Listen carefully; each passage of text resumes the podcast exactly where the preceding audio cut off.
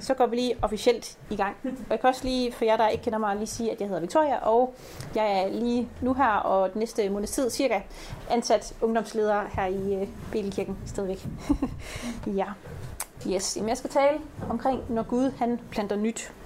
Det er sådan, man kan plante mange forskellige ting. Man kan plante roser, man kan plante solsikker, man kan plante frugttræer, man kan plante alt muligt. Og måske har du også hørt om det her ord kirkeplantning. Det kan også være, at det er helt fremmed for dig, og du tænker, what? Hvad er det lige for noget? Jesus han har brugt det her begreb med, at Guds ord det kan spredes rundt omkring som frø, der bliver lagt ned i jorden. Det er altså noget, der kan vokse op som planter. Og der, hvor det vokser, er det også noget, der kan sprede sig til andre steder.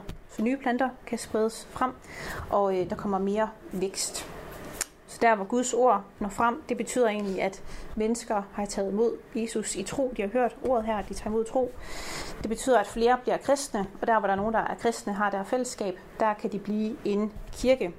Og den kirke og de mennesker kan så fortælle videre om Jesus til andre områder, hvor der også kan blive nye kristne, og de kan dermed også starte kirke.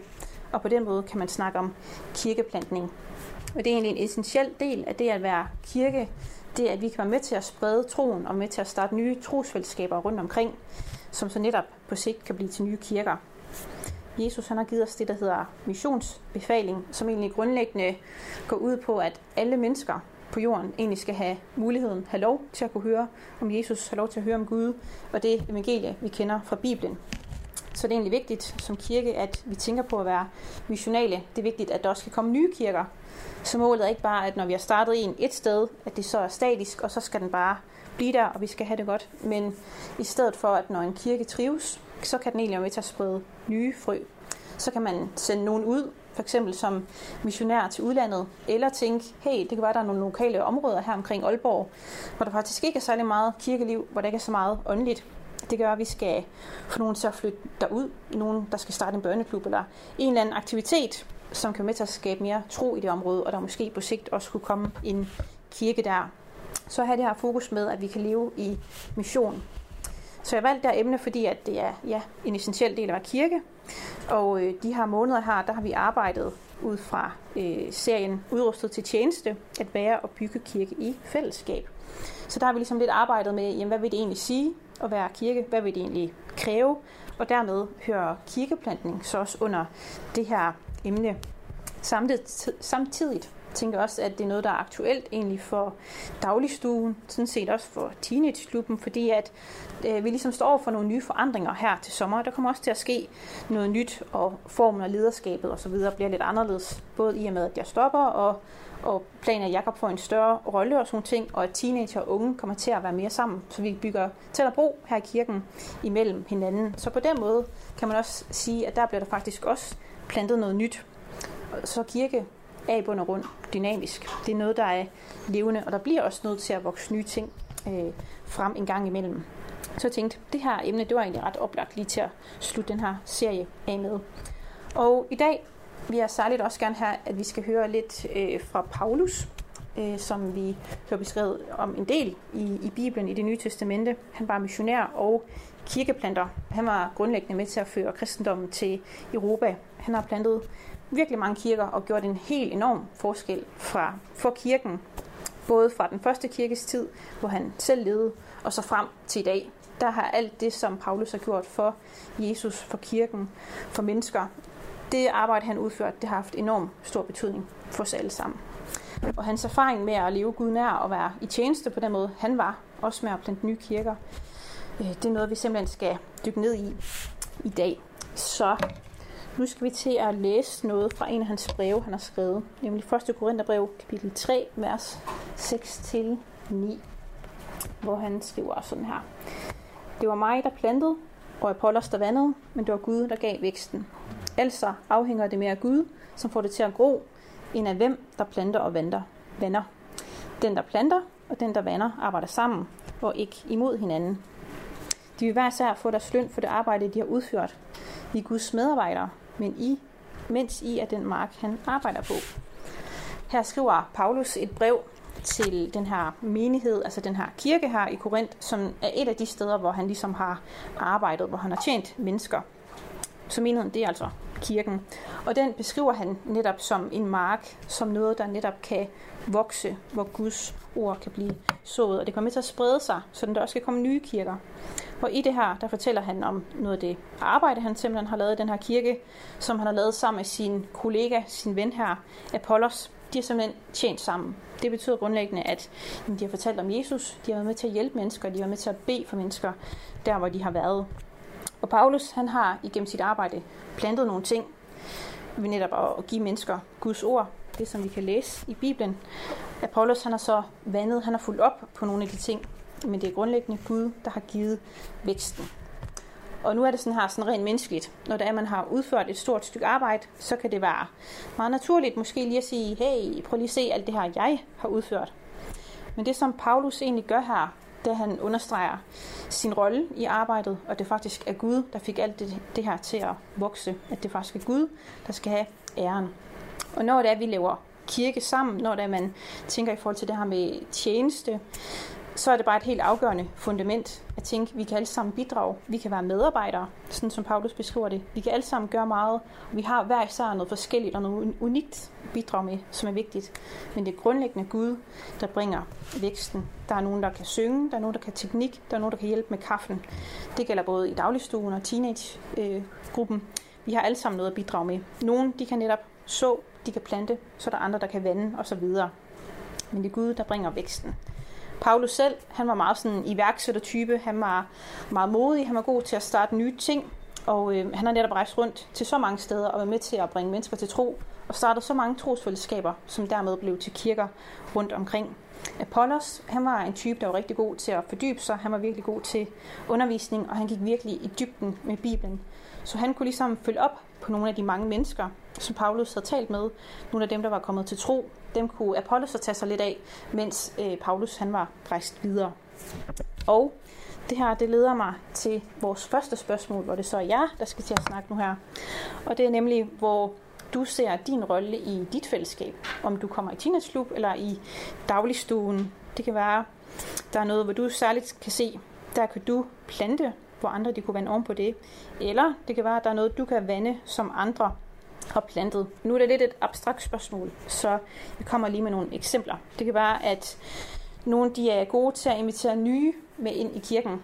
Andre de er gode til at tage imod, når først er kommet nogle nye ind. Nogle de er gode til at trøste, hvis nogen er ked af det.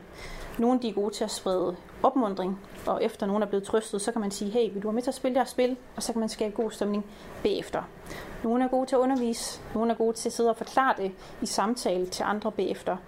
Nogle er gode til at finde på idéer og helt nye aktiviteter. Så er der også andre, der er gode til at sige, hey, jeg vil gerne hjælpe. Der har I brug for et eller andet. Skal jeg finde nogle materialer? Skal jeg gøre et eller andet praktisk? På den måde så har vi alle sammen noget at bidrage med.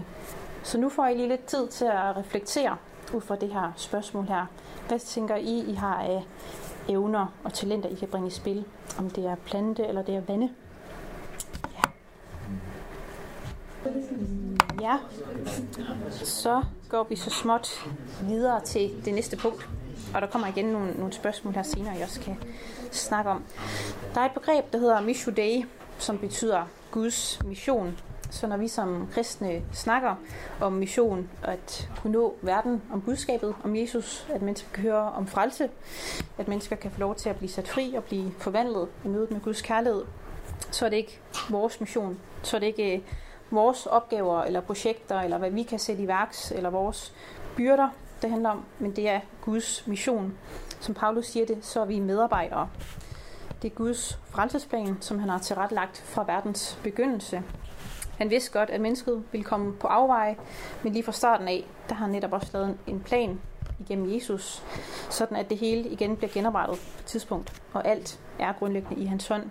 Og det er et ret vigtigt perspektiv, når det er, at vi også ønsker at være og skabe kirke. Et vigtigt perspektiv, når det er, at vi vil tjene.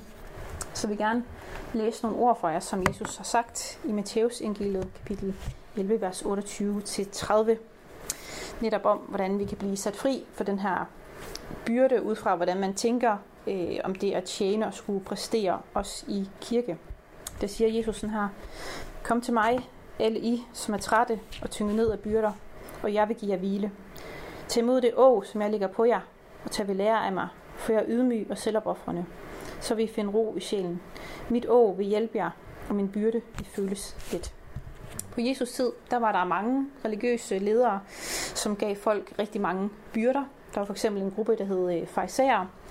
Det var rimelig svært at leve op til at være god nok ifølge deres standarder. Der var rigtig mange regler og ting, som folk de skulle følge. Men Jesus han giver os sit å. Og der er sådan et billede her. Et å, det er sådan et øh, gammeldags øh, begreb for det her slags redskab, man kan lægge på en øh, okse, hvor en stor ældre okse kan bære en tung del, hvor den yngre okse så kan bære en lidt øh, lettere del og ligesom blive oplært i arbejdet. Og når vi tjener, når det vi laver i kirke, øh, det skal ligesom også være en afspejling af vores relation med Jesus. At det hverken er noget, vi skal eller kan gøre alene, men netop noget, vi gør med Jesus, hvor han altså bærer det tunge å på sin del, og vi går med så er det en befrielse i tjenesten at forstå det her perspektiv, i stedet for at man tænker, Puh, så skal jeg stå med en masse krævende arbejde selv, eller skal jeg virkelig redde hele verden, og oh. der er det godt at kende sit ståsted, at vi tjener, vi skaber, vi er kirke sammen med Jesus, og det er ham, der giver os kraften til netop at kunne plante og til at kunne vande osv. Det var det, det er også et perspektiv, som Paulus han har med sig, og han siger sådan her i 2. Korintherbrev, kapitel 12, vers 10, hvor han sådan refererer til noget, Gud har sagt til ham. Min nåde er der nok, for min kraft når sit mål igennem magtesløshed. Det har Gud sagt til Paulus. Så siger Paulusen her, derfor vil jeg hellere fremhæve min magtesløshed, for at kraften fra Kristus kan virke gennem mig. Derfor kan jeg se det gode ved at være magtesløs, ved at blive mishandlet og lide nød, ved at blive forfulgt og være i vanskeligheder for Kristi skyld. For når jeg er magtesløs, da er jeg stærk. Så når Paulus er magtesløs, så er han faktisk stærk. Og det er fordi, det er Jesus, og han bærer. Han arbejder ikke bare i egen kraft. Det er Jesus, der har den tunge del. Det er Jesus, som giver ham kraften i det her. Så Paulus styrke til den her kæmpe tjeneste, som han virkelig havde, den var ikke afhængig af ham selv. Hverken hans svagheder eller hans styrker. Så selv når han kunne føle sig utilstrækkelig, så kunne han vide, at hey, Gud skulle nok dække ham i det her. Rent menneskeligt kan man nemt komme til at sammenligne sig selv med andre og tænke, åh, oh, hvis bare jeg kunne det der, eller men jeg kan ikke, og så videre. Men det er ikke noget, vi skal som kristne. Som mennesker, så er vi alle sammen skabt forskelligt af Gud. Jeg synes selv, det er ret fantastisk, hvordan vi er unikt skabt. Det kan man også bare se lige i den her lille forsamling her, at det er spændende den mangfoldige måde, Gud har lavet mennesker på, med alle forskellige unikke personligheder og evner osv. Men vi må ikke bygge vores tjeneste og det, vi gør i kirke, op på os selv og vores omstændigheder. For så er det også, at man risikerer at brænde ud. Og det sker desværre nogle gange, at nogen, der virkelig har store hjerter for Gud, store hjerter for mennesker, der virkelig også ønsker at bringe frelsen, virkelig ønsker at kunne plante kirker rundt omkring, at de bruger sig selv så meget, at de ikke bliver fyldt op. Her taler man om at miste den første kærlighed. Det vil sige, at ens fokus på Jesus forsvinder. Man slipper hans å, og så kommer det til at blive ren arbejde. At der er altid noget at gøre, der er altid nogen at please, altid noget at leve op til. Og man glemmer egentlig også selve formålet med, hvad der overhovedet var, man skulle. Og så overgår man det ikke til sidst, og man bliver nødt til at trække stikket.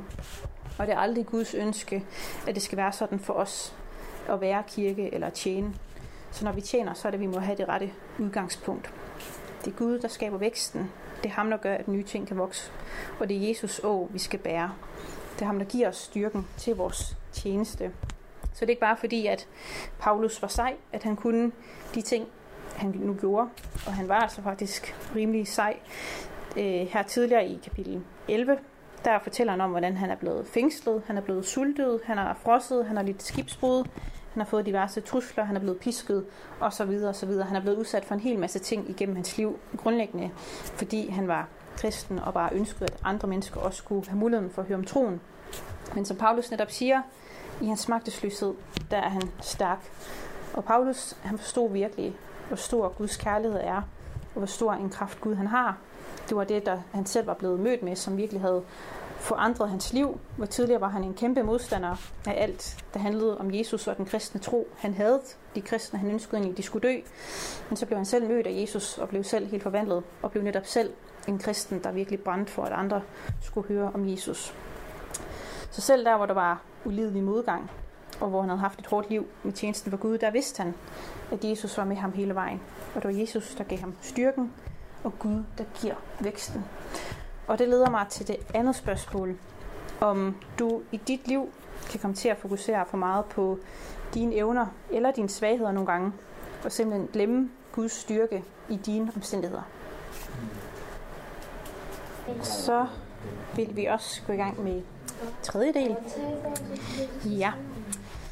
At være kirke, det er grundlæggende at være fællesskab.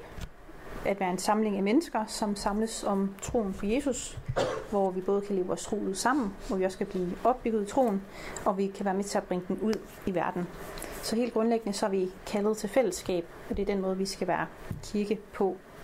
Det er netop også noget, som Paulus han snakker om, det her med kirken som lægeme. Det skriver han om i 1. Korintherbrev, kapitel 12, vers 12-13. Der står sådan her. Ligesom et menneskelægeme har mange helt forskellige dele, som trods deres forskellighed hører til samme lægeme, sådan er det også med Kristi lægeme.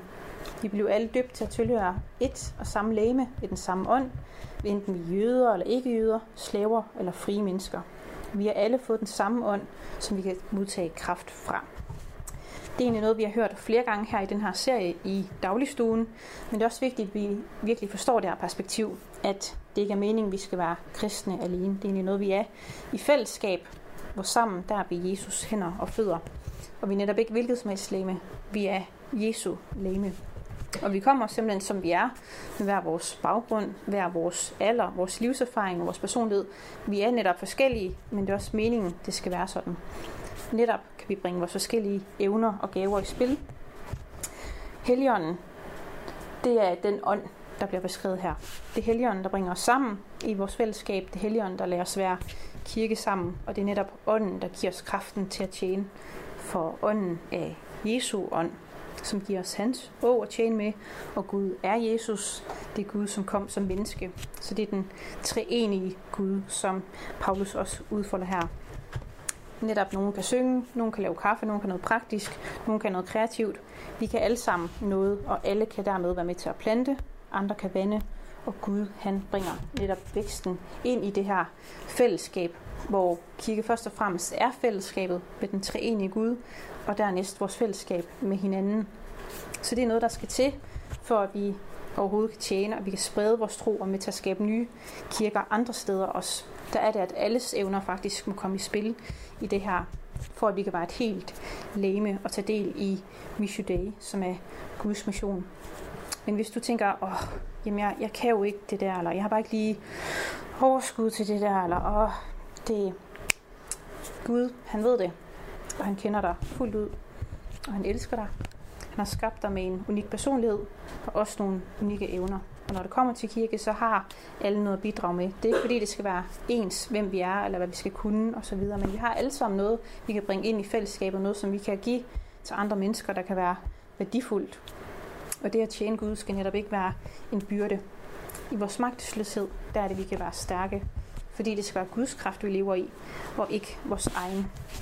Vi kan alle sammen have nogle begrænsninger også. Vi kan have vores udfordringer. Man kan også være usikker på sig selv. Men det er ikke en hindring for Gud. Det kan være en hindring for os selv, men det er det ikke for Gud. Og netop det, at du er del af et fællesskab, så er det også, at man kan se helheden. At sammen, der kan vi så meget. Så kan det godt være, at du ikke kan dit og dat og det her. Men sammen, så er det netop, vi kan noget. Vi kan løfte i flok. Så det at skabe kirke og være kirke, det er ikke bare et sololiv. Det er virkelig noget, som vi gør sammen, og så kan vi bare så meget mere, for det er Guds kraft, der bærer det hele igennem. Og det leder mig til det tredje spørgsmål, vi lige får der. Ja. Om du kan føle dig udfordret og begrænset i at tjene Gud nogle gange, og hvad tror du fællesskabet kan give til dig, og hvad kan du give til fællesskabet? Det kan for eksempel være nogen, som kan føle de meget indadvendte, hvor det kan være svært nogle gange, eller at man måske er lidt diffus, og måske hurtigt mister overblikket nogle gange, eller ja, man vil helst ikke lige have for mange opgaver på en gang, eller det kan være noget fysisk, man, man kæmper med, hvor man tænker, at det kan være en begrænsning. Men så kan fællesskabet give dig noget, og du kan også være med til at give fællesskabet noget. Så det får I også lige noget tid til at snakke om. Så kommer vi omkring den sidste del. Og øhm, nu har vi allerede været omkring, at det er Gud, der skaber væksten i vores tjeneste, i det vi laver som kirke. Det er Mission Day. Det er hans mission, som vi kan få lov til at tage del i som medarbejdere. Vi gør det i hans kraft. Det er hans å, vi bærer, hvor Jesus han er med os, og det er noget, vi gør i fællesskab. Det er ikke noget, vi gør alene. Så vi har brug for Gud, og vi har brug for hinanden for at kunne være kirke. Og jeg nævnte netop tidligt, at øh, det her emne også er oplagt, fordi Gud netop er i gang med at plante noget nyt i dagligstuen. På en måde vil jeg sige, man kan næsten sige, at det er en historisk stund, som I er med til. For I kommer også til at skabe noget nyt efter sommerferien, både for dagligstuen og for teenageklubben. Fordi på mange måder så vil ungdomsarbejdet her i kirken få en ny form.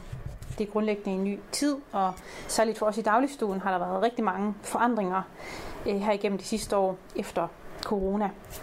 Og igennem alt her, der øh, kommer vi alle sammen egentlig til at få nogle erfaringer og nogle evner, som jeg også tænker, I også særligt kommer til at kunne tage mere videre. Det kan være en dag, at I bliver ungdomsleder i en kirke, eller det kan være, at I på et tidspunkt kommer til at starte noget teenage- eller ungdomsarbejde op helt fra bunden af. Så er der faktisk noget vigtig erfaring og læring, vi alle sammen kan tage med os fra den her tid, om når der er Gud, han planter nyt i kirke. Det bliver netop nyt. Og øh, som sagt, så er planen netop også, at, at Jakob kommer til at lede øh, arbejdet videre, i hvert fald for en, en tid, og netop at bringe øh, teenage- og ungdomsarbejdet mere sammen, hvor der særligt kommer til at være fokus også på det her med fællesskab. Så det bliver en vigtig refleksion, også i den kommende tid. Hvad kan vi som kirke, hvad kan vi som et fælles læme give til hinanden? Både teenager og unge fra den ene vej til den anden vej, at vi kan alle sammen lære hinanden, vi kan alle sammen give hinanden noget. Og her kommer I virkelig til at kunne sætte jeres præg på det. Og det er noget af det, der er mega spændende. For kirke er der grundlæggende fællesskabet. Det er det, som er dagligstuen, det som er teenageklubben. Det er jer. Det er jer, der kommer til at bære det videre. Så I kommer til at skabe det her nye ungdomsfællesskab efter sommerferien.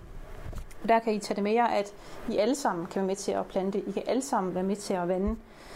Alle har noget at bidrage med, og det er vigtigt, at der kommer til at være plads til hinandens evner, også at der er plads til udviklingen, at nye kan prøve at være med i lovsang, at nogen kan få lov til at undervise, eller nogen kan prøve at stå for et socialt event, at man også kan få lov til at øve sig, og egentlig finde ud af, hvad har Gud egentlig lagt i mig, hvordan kan jeg lige bruge øh, min personlighed og mine gaver, hvor Bibelen fortæller, at alle har altså fået nogle nådegaver. Gud har lagt noget i os alle sammen, han gerne vil bruge til, at vi kan opbygge kirken sammen. Igen også ud fra, at det er ham, der skaber væksten i kirken. Og øh, ja, det er netop noget, I får lov til at fortsætte videre med her i Belkirken ved ungdomsarbejdet. Og når det, er, det bliver svært eller udfordrende på nogle tidspunkter, og I kan tænke, åh, oh, jeg kan bare slet ikke finde ud af det her, så er det også bare, at man skal huske, at det netop ikke er i vores egen styrke, at vi skal tjene og kirke. Det skal vi først og fremmest i Jesus kraft, fordi det er hans å, vi skal bære, og så er vi netop et fællesskab. Så der er virkelig også brug for, at vi opmuntrer og styrker hinanden som kirke. Så det skal I virkelig også bare huske på og holde fast i. Også at man sammen netop kan med til at minde om fokuset på Jesus. Hvor er det egentlig grundlæggende, vi får vores styrke fra? Hvad er det nu lige, der er meningen med alt det, vi gør, os som kirke? Og virkelig også at kunne holde fast i rummeligheden. At der er plads til, at folk også skal have de udfordringer, man nu kan have Øh, man kan ligesom være med i sit eget tempo, og vi alle sammen hjælper hinanden med. Ja, så vi har hørt nogle gode ord om Gud, der skaber vækst, giver kraft til tjeneste, og netop at vi er et fællesskab, der skal gøre det sammen. Det er på den måde, at vi bygger og er kirke. Og lige her til sidst, så vi også bare lige, øh, inden jeg lige runder af, også bare lige selv sige tak for de gode oplevelser, jeg har fået her i fællesskabet. Nu har jeg selv været en del af dagligstuen og kirken øh, igennem et par år efterhånden, hvor jeg både selv er kommet som deltager, mens jeg nu selv kunne, øh, hvor jeg var ansat i, ansat i en anden kirke faktisk. Så jeg var med som frivillig leder, også mens Rasmus Jonstrup var ungdomspræst, og så også det her år været ansat ungdomsleder, hvor stillingen var så slutter den her sommer.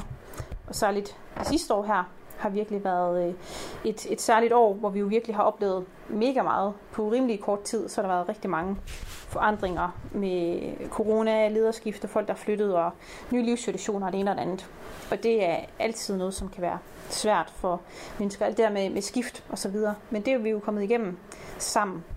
Og jeg vil i hvert fald bare sige tak for et indhold indholdsrigt år. Simpelthen, det har været fedt at være ungdomsfællesskab sammen med jer. Og selv kan jeg i hvert fald sige, at ja, jeg virkelig har haft nogle gode år i dagligstuen her i kirken, som personligt i hvert fald bare har betydet rigtig meget for mig. Så øh, jeg håber også selv, I nyder at være en del af dagligstuen. Øh, jeg tager i hvert fald en masse læring og erfaring med mig videre, og noget jeg selv er overbevist om, øh, når jeg ser dagligstuen, det er virkelig, at Gud han er i gang med at plante noget nyt det her sted her.